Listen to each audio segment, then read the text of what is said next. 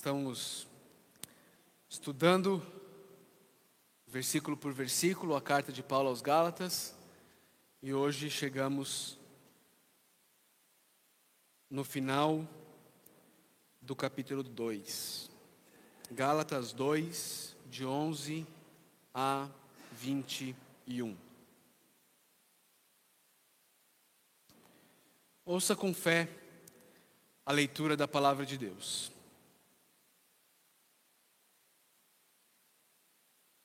Quando, porém, Pedro veio a Antioquia, enfrentei-o face a face, por sua atitude condenável. Pois antes de chegarem alguns da parte de Tiago, ele comia com os gentios. Quando, porém, eles chegaram, afastou-se e separou-se dos gentios, temendo os que eram da circuncisão. Os demais judeus também se uniram a ele nessa hipocrisia, de modo que até Barnabé se deixou levar. Quando vi que não estavam andando de acordo com a verdade do Evangelho, declarei a Pedro, diante de todos: você é judeu, mas vive como gentil e não como judeu. Portanto, como pode obrigar gentios a viverem como judeus? Nós, judeus de nascimento e não gentil pecadores, sabemos que ninguém é justificado pela prática da lei, mas mediante a fé em Jesus Cristo.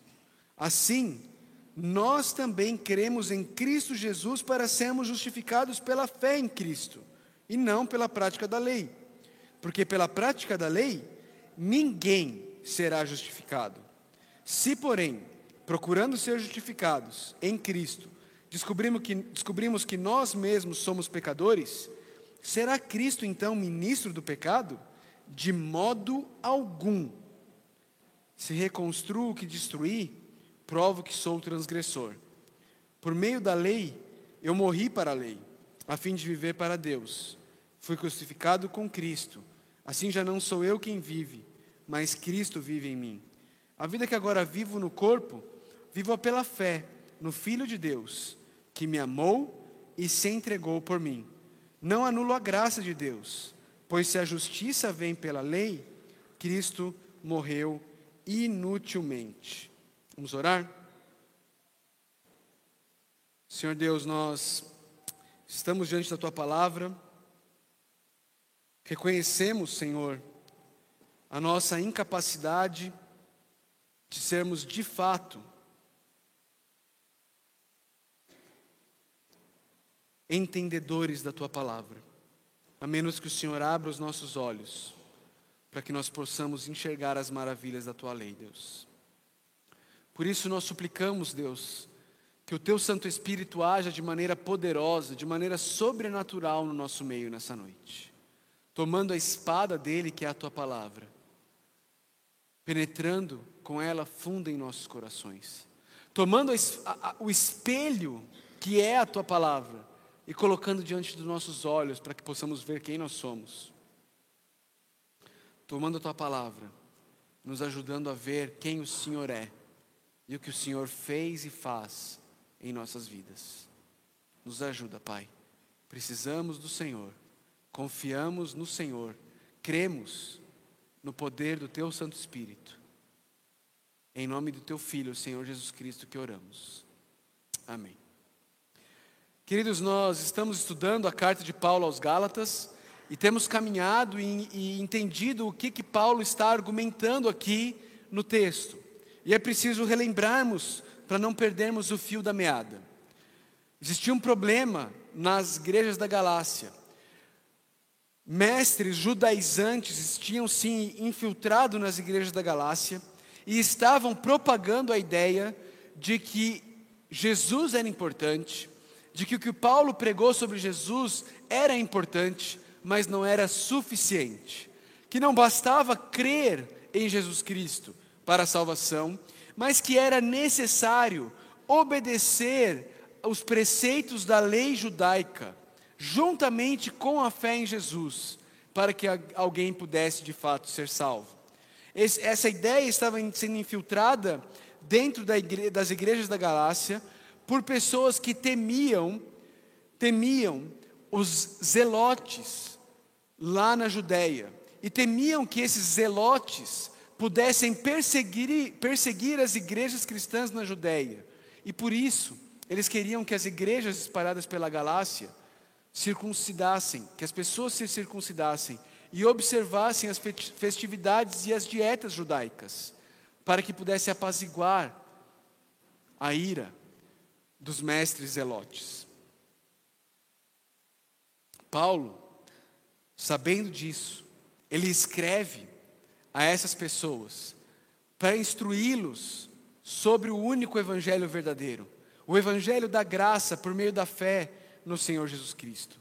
E ele sabe que essas pessoas, esses falsos mestres, eles estão dizendo que Paulo, ele é submisso aos líderes de Jerusalém, e que os líderes de Jerusalém não concordam com o que Paulo escreveu. Então Paulo está instruindo essas igrejas, mostrando que o evangelho que ele prega, ele não recebeu de homem algum. Ele recebeu diretamente do Senhor Jesus Cristo, que apareceu para ele na estrada para Damasco, e que o instruiu na palavra de Deus, no tempo em que ele esteve na Arábia. Paulo quer deixar claro para esses irmãos, que ele é independente, que ele não depende, que a pregação dele não depende dos líderes de Jerusalém. E ao mesmo tempo, como nós vimos semana passada, ele deixa claro que os próprios líderes de Jerusalém aprovaram a mensagem dele e não exigiram que Tito fosse circuncidado. Está lá nos versos 1 a 10 do capítulo 2. E agora ele continua nessa jornada, tentando mostrar para esses irmãos da Galácia que o evangelho dele, o evangelho da graça por meio da fé, é o evangelho verdadeiro. E ele o faz agora, primeiro, relatando uma situação e depois recapitulando e ensinando sobre o evangelho da graça. Ele começa o texto dizendo, contando e relatando uma situação que diante dela nós ficamos até perplexos. Ele diz assim: quando porém Pedro veio a Antioquia era a cidade onde Paulo e Barnabé ministravam, eram pastores ali, e dali eles foram chamados pelo Espírito Santo para serem missionários e sair na viagem missionária. Provavelmente essa visita de Pedro aconteceu em Atos 14, quando Paulo e Barnabé voltaram a Antioquia e passaram um tempo prolongado ali. Ele diz: quando porém Pedro veio a Antioquia, enfrentei-o face a face, enfrentei-o diante dele, enfrentei-o firmemente por sua atitude condenável. A palavra, a expressão, na verdade, ela é um pouco mais dura. Ela diz: porque Pedro estava condenado, porque Pedro errou e foi condenado no que ele fez. Paulo diz: eu o enfrentei face a face. Lembra? Ele está tentando mostrar que a mensagem dele não veio dos líderes de Jerusalém, mas veio do próprio Senhor. Ele está tentando mostrar que ele é independente de Jerusalém, ao mesmo tempo que ele está tentando mostrar que Jerusalém aprovou a mensagem dele. Eu o enfrentei face a face por sua atitude condenável. Que atitude é essa? O que foi que Pedro fez que levou Paulo a ter uma atitude tão firme para com o apóstolo Pedro? Ele diz assim no versículo 12: pois antes de chegarem alguns da parte de Tiago, ele comia com os gentios. Quando, porém, eles chegaram, afastou-se e separou-se dos gentios, temendo os que eram da circuncisão. Em outras palavras, Pedro estava ali, vivendo com os irmãos gentios, tendo comunhão com eles. Essa ideia de comiam inclui, não é unicamente isso, mas inclui a ceia do Senhor, participando da ceia com os cristãos gentios, e comendo, fazendo refeições com eles, tendo refeições com esses irmãos que não eram circuncidados, eram gentios. Mas de repente, os irmãos vindo da parte de Tiago, ou seja, vindo de Jerusalém, chegam. E aí Pedro, ele opa, não quero essa comida aí não. Eu não me assento à mesa com vocês, eu não participo da ceia com vocês. Era como se Pedro estivesse ali comendo um churrasco de porco, vivendo como um gentio. Mas quando os irmãos de Jerusalém chegaram, eu não vou me contaminar com isso não, eu não participo disso. Eu não participo disso. E é interessante que Paulo relata que a atitude dele foi de afastamento, foi de se separar, como se ele fosse mais santo, como se ele fosse especial, como se ele fosse diferente. E tudo isso ele fez, Paulo relata, por temor a homens, por ele temer os que eram da circuncisão, por ele temer os judeus. A gente não sabe aqui se Paulo está se referindo aos zelotes, que poderiam perseguir a igreja na Judeia, ou se ele está se referindo a esses irmãos vindos da parte de Tiago. O fato é que Pedro fez o que fez por temor a homens, porque ele estava preocupado com o que os outros iam pensar. E então ele se afasta dos irmãos, ele se separa dos irmãos, ele deixa de caminhar com aqueles com quem ele estava caminhando, por temor a homens. A ideia aqui dessa palavra comia é interessante, porque essa palavra ela está num tempo verbal, o tempo imperfeito, que dá uma ideia de continuidade. Dá uma ideia de que Pedro estava fazendo isso por um tempo. Pedro estava lá por um tempo estendido. E enquanto estava lá, comungava com os irmãos gentios. Sentava à mesa, tinha comunhão com eles, participava da ceia do Senhor. Mas quando chegaram os da parte de Tiago, ele fingiu que não era isso. Ele fingiu que não era assim que ele vivia. Paulo, então, o repreende, o enfrenta face a face. E ele diz que a atitude de Pedro influenciou outros. Olha o versículo 13. Os demais judeus também se uniram a ele nessa hipocrisia. Hipocrisia. Palavra forte que o apóstolo Paulo usa aqui, não é? Palavra forte. Hipócrita, queridos, não é quem peca. Isso eu e você precisamos entender. Muitas pessoas tacam pedra na igreja, dizendo que na igreja só tem hipócrita, porque são tudo pecador, tudo um bando de hipócrita. De fato, nós somos todos pecadores. Todos nós aqui somos pecadores. Hipocrisia não é pecar. Hipocrisia é fingir que você é o que você não é. Isso é que é hipocrisia. Hipocrisia é você colocar uma máscara de crente aqui, fingindo que você não peca, fingindo que você não tem dificuldades, não tem lutas. Mas quando você sai daqui, você vive como se você não fosse um cristão. Você coloca uma máscara de incrédulo. Você age como se você fosse um incrédulo. Você anda com as pessoas e as pessoas não têm a menor ideia de que você é um cristão, porque você age exatamente igual a elas.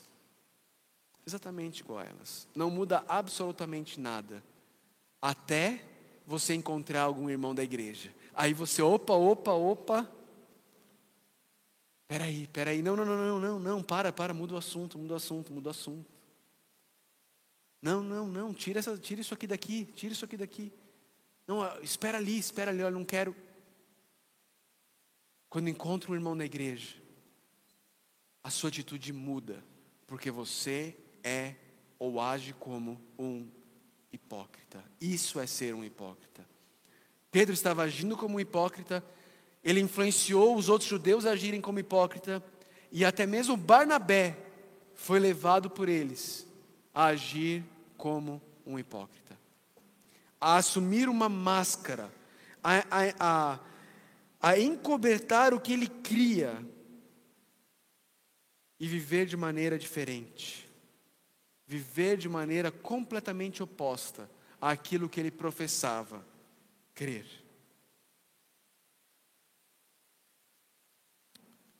O apóstolo Paulo diz que quando ele viu que eles não estavam andando de acordo com a verdade do Evangelho, quando ele viu que a vida deles não condizia com a verdade do Evangelho, É interessante que essa palavra andar de acordo, ela é, a palavrinha em grego é ortopedeo, de onde vem a nossa palavrinha ortopédico, ortopedista. Aquilo que faz, já usou uma bota ortopédica, o que a bota ortopédica faz? Faz com que o seu pé fique reto, faz com que o seu pé possa ser endireitado. Paulo está dizendo que eles estavam andando por caminhos tortuosos, caminhos diferentes do Evangelho, que eles professavam crer.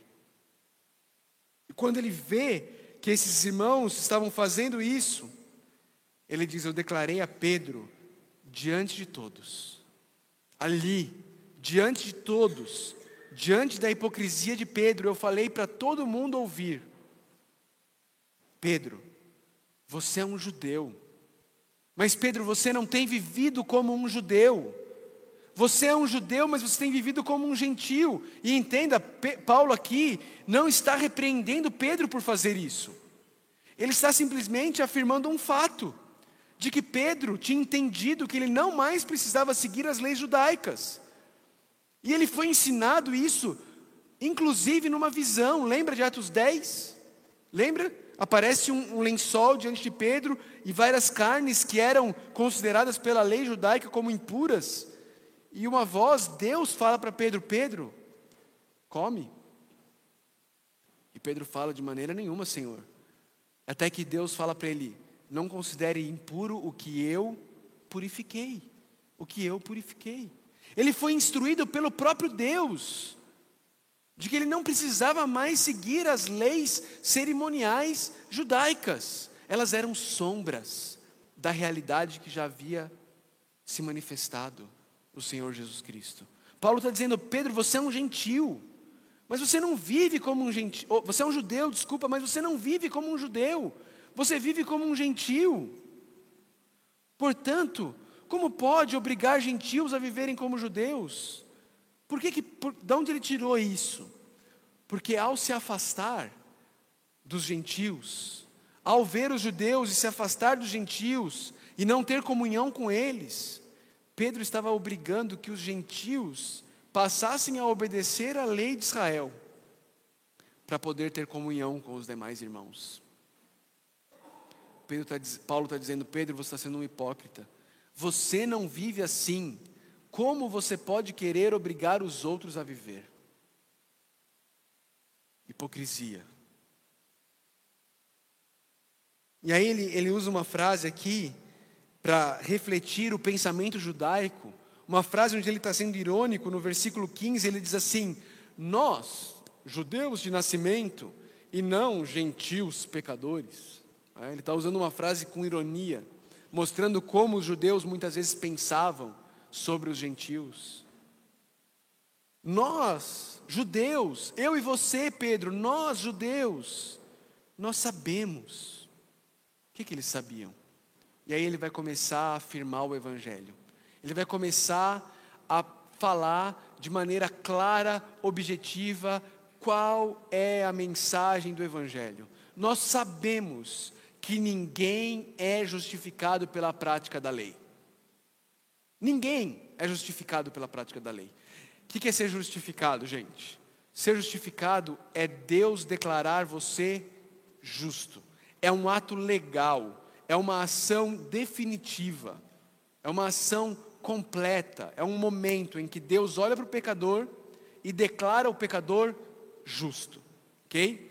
Paulo está dizendo: ninguém, ênfase no ninguém, porque ele vai repetir depois no final do versículo de novo: ninguém é justificado pela prática da lei. Ninguém vai ser declarado justo por Deus obedecendo a lei. Ninguém vai ser declarado justo por Deus fazendo boas obras. Ninguém. Mas como que alguém pode ser declarado justo por Deus? Mediante a fé. Por meio da fé em Cristo Jesus. Na verdade, a tradução da NVI aqui, eu creio que ela está equivocada. A ideia aqui é mediante a fidelidade de Jesus Cristo. Porque ele não está falando o meio, mas ele está falando da base da justificação. A base da justificação é a fidelidade de Jesus. É porque Jesus foi fiel no meu e no seu lugar.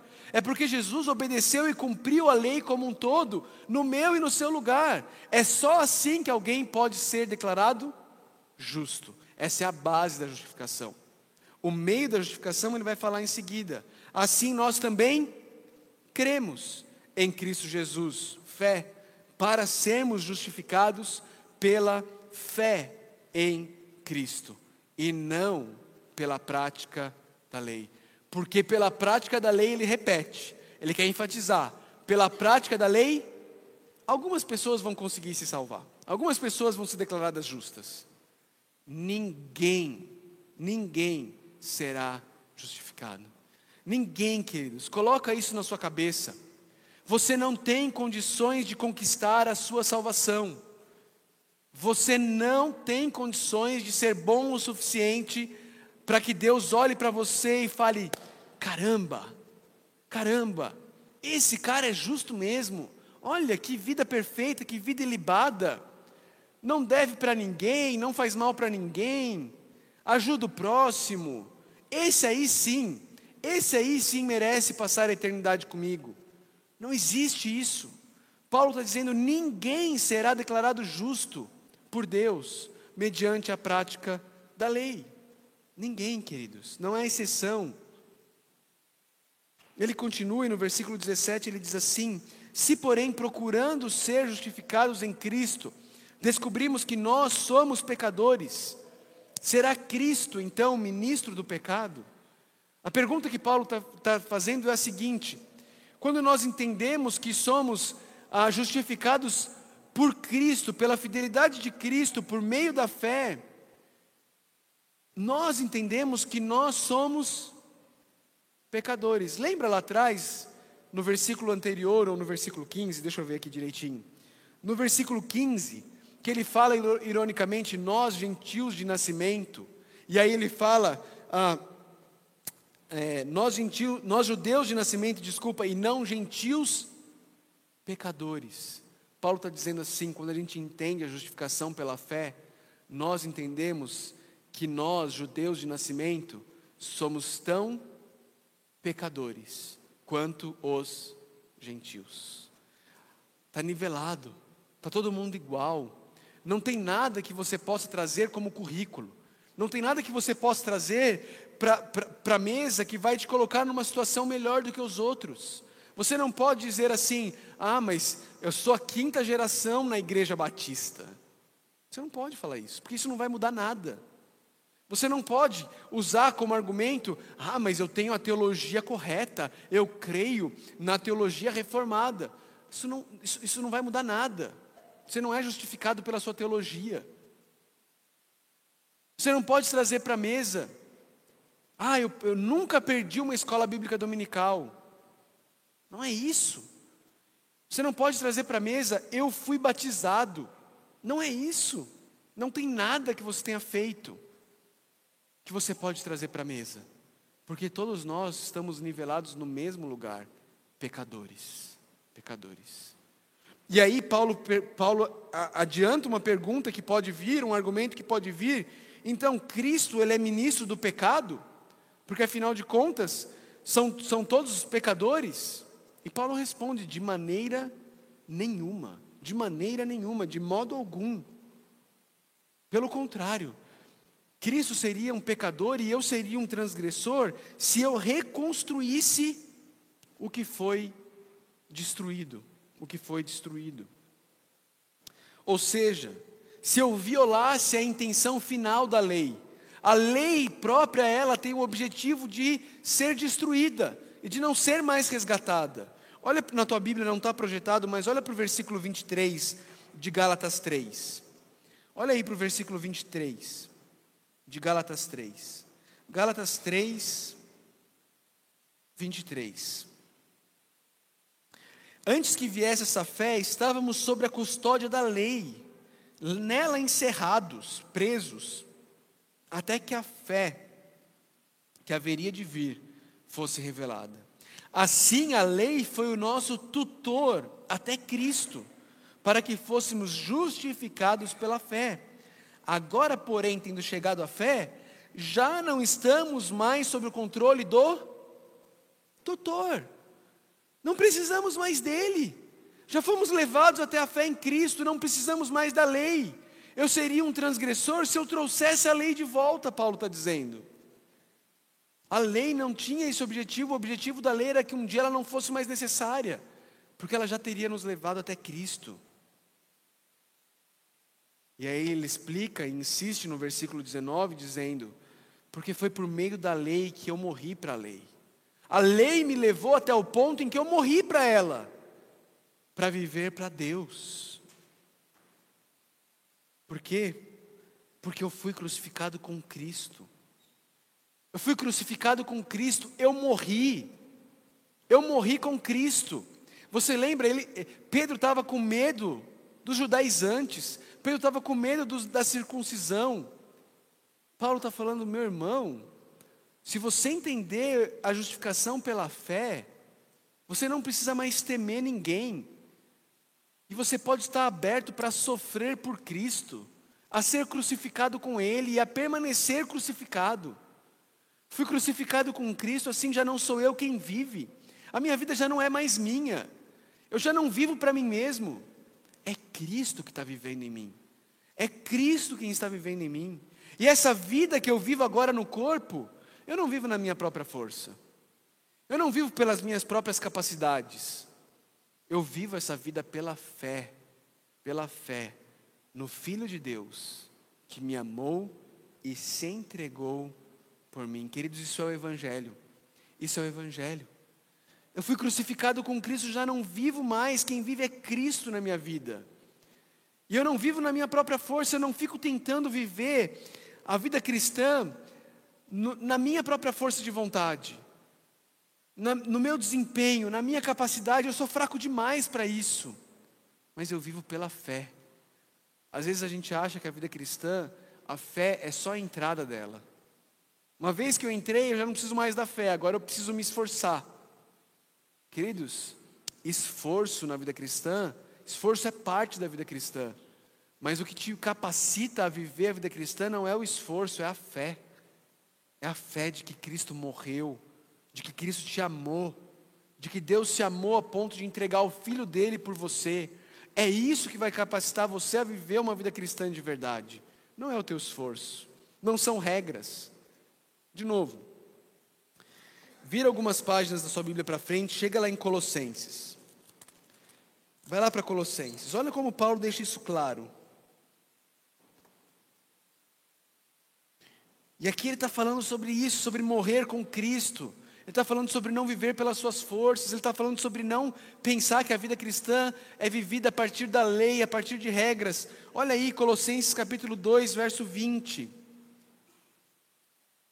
Colossenses 2, 20, Paulo diz assim: já que vocês morreram com Cristo, fui crucificado com Cristo, ele diz aqui em Gálatas. Já que vocês morreram com Cristo para os princípios elementares deste mundo, porque, como se ainda pertencessem a ele, vocês se submetem às regras. Não manuseie, não prove, não toque. São regras judaicas, são leis. Todas essas coisas estão destinadas a perecer pelo uso, pois se baseiam em mandamentos e ensinos humanos. Essas regras, Paulo diz, têm de fato aparência de sabedoria, com sua pretensa religiosidade, falsa humildade e severidade com o corpo, mas não tem valor algum para refrear os impulsos da carne. Meu irmão, minha irmã, sabe o que tem valor para refrear os impulsos da minha carne e da sua carne? É lembrar e meditar todos os dias que Deus me amou e Ele entregou o próprio Filho dele na cruz do Calvário por amor de mim. É isso que vai me capacitar e te capacitar a viver a vida cristã. É o Evangelho, o mesmo Evangelho que nos salva, é o Evangelho que nos capacita a viver uma vida que agrada a Deus. Nada tem mais poder do que o Evangelho. Nada, nada, absolutamente nada. E aí Paulo resume no verso 21 dizendo: agindo assim, entendendo isso, Eu não estou anulando a graça de Deus. E o contrário é verdadeiro. Quem não age assim, está fazendo o quê? Anulando a graça de Deus. Quem acha que a salvação é pela prática da lei, que a vida cristã é pela prática da lei, anula a graça de Deus.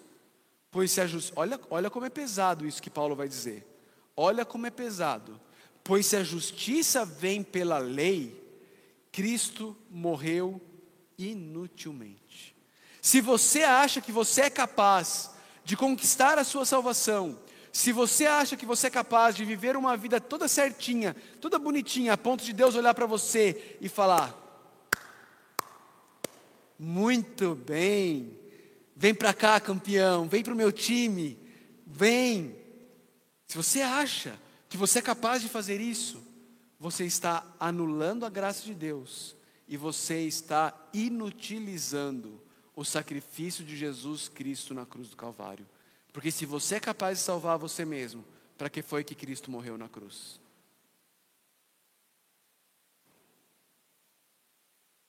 Paulo está argumentando com as igrejas.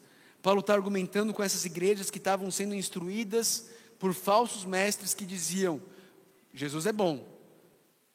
Jesus é bom. Crer em Jesus é bacana, mas ele não é suficiente. Você precisa crer nele e você precisa se esforçar para obedecer à lei. Os dois juntos vão resultar na sua salvação. Paulo está dizendo: se você crê nisso, você está anulando a graça de Deus e você está inutilizando o sacrifício de Cristo. Jesus, mais nada é igual a tudo. Jesus, mais nada é igual a tudo. E Jesus, mais qualquer outra coisa, é igual a nada, porque você inutiliza, anula a graça e inutiliza o sacrifício de Jesus. O que isso tem a ver comigo e com você? Como que eu e você aplicamos isso para mim e para a sua vida hoje? Primeira coisa. De que formas, queridos, o temor a homens tem feito de você um hipócrita? De que formas o temor a homens tem feito com que você viva uma vida que encobre aquilo que você crê? Talvez seja lá no seu trabalho, quando uma situação surge para você mentir, para você enganar, ou quando rola aquela piadinha imoral lá no trabalho, e você tem vergonha de não rir, de não participar daquilo, porque afinal de contas, o que o pessoal vai pensar? E aí você ri, você participa, você se mostra parte daquilo ali, porque você teme o que as pessoas vão pensar. Ou talvez você já tenha se deixado levar tal forma pelo temor aos homens, que você está vivendo uma vida completamente igual à dos seus amigos incrédulos. Você nem sonha em cogitar e falar mais para eles que você é um cristão ou que você frequenta uma igreja, porque você sabe que se você falar, eles vão dar risada da sua cara. Sério? Você é um cristão?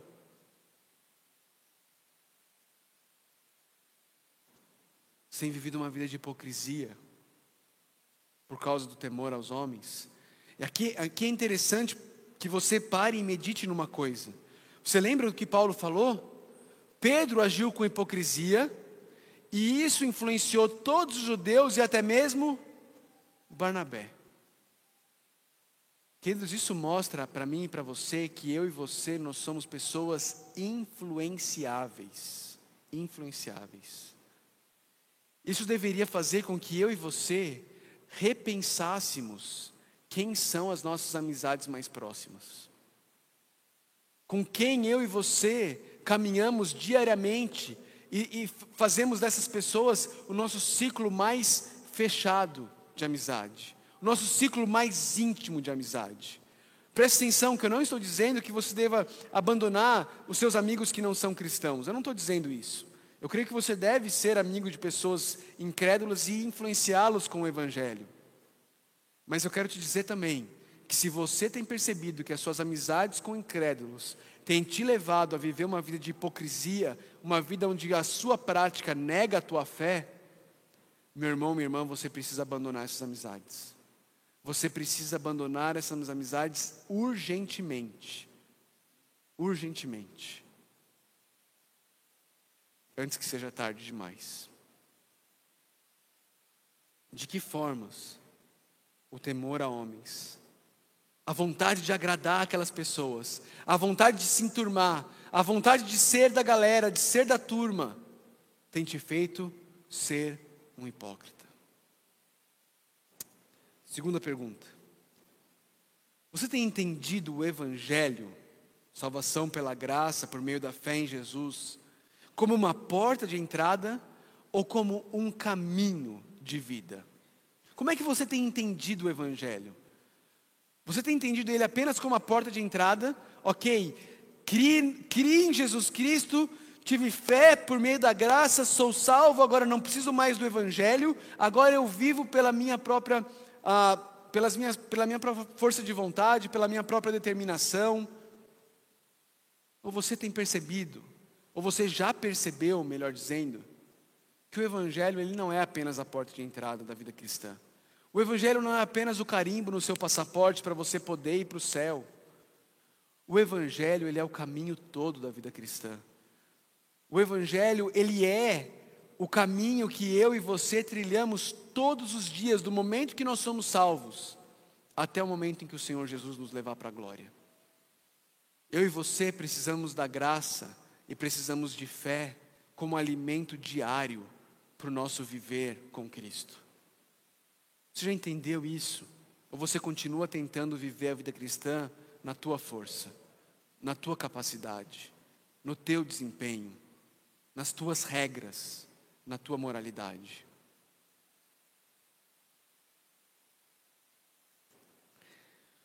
Terceira implicação e aplicação: onde você tende a buscar a sua justiça própria?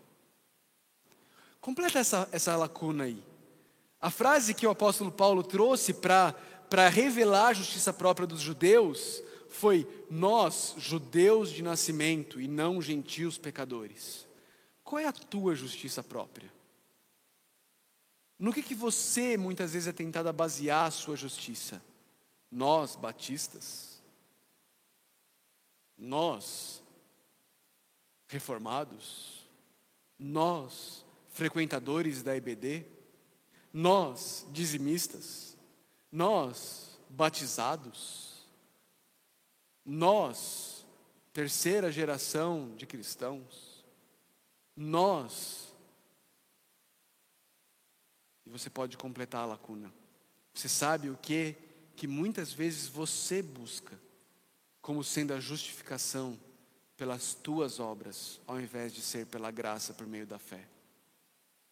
O que você acha que você é melhor do que os outros e que isso te faz estar mais perto de Deus do que os outros?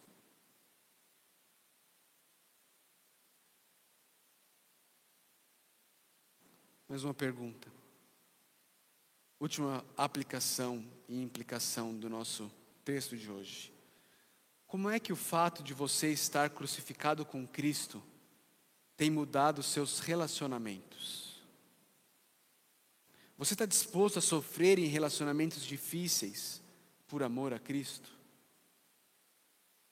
Você percebe o que Paulo disse? Eu estou crucificado com Cristo. Eu não tenho mais a minha vida. A minha vida morreu. Agora quem vive é Cristo em mim. Por isso, ele está disposto a ser perseguido pelos da circuncisão. Ele está disposto a ser perseguido pelos judaizantes. Ele está disposto a compartilhar dos sofrimentos de Cristo, porque ele se entende como um crucificado com Cristo. Como que isso se demonstra nos seus relacionamentos? Você está disposto a sofrer por Cristo, em meio a relacionamentos difíceis, suportando pessoas muitas vezes difíceis? Seja na igreja, seja no seu trabalho, seja na tua escola. Aquele seu colega de escola complicado, difícil. Talvez seja na tua casa. Talvez o relacionamento difícil seja com o seu cônjuge, e você é tentado a achar que o melhor a fazer é fugir. Como o fato de você estar crucificado com Cristo tem mudado os seus relacionamentos. Irmão, minha irmã, meu amigo, minha amiga, você que está aqui nessa noite, se você ainda... A realidade, queridos, é a seguinte: mais cedo ou mais tarde, todos nós estaremos diante do santo e justo juiz. E nenhuma de nossas obras será capaz de convencer o santo e justo juiz de que nós merecemos ser salvos. Nenhuma. Nenhum de nós vai ser capaz de fazer isso. Essa é uma péssima notícia. Mas a excelente notícia que Paulo está trazendo para mim e para você é: Jesus já fez tudo o que precisava ser feito. E o que ele nos chama nessa noite é, por meio da graça, pela fé, crer que Ele já fez tudo o que precisava ser feito e confiar nele como o nosso único e suficiente Salvador. Já aconteceu isso na sua vida? Você está preparado para encontrar o justo juiz? Você está preparado para ir diante de Deus com paz? Não porque você é bom, não porque você fez coisas suficientes, porque você nunca será capaz de fazer, mas porque você crê na fidelidade de Jesus no seu lugar. E você crê nele como seu único e suficiente Salvador. Você crê que ele pagou pelo preço do seu pecado na cruz do Calvário. Você que já crê nisso, isso tem mudado a sua forma de viver? Ou você é um hipócrita? Você teme aos homens? Você quer ficar bem com as pessoas, você não quer sofrer por Cristo, você tem vivido como um hipócrita.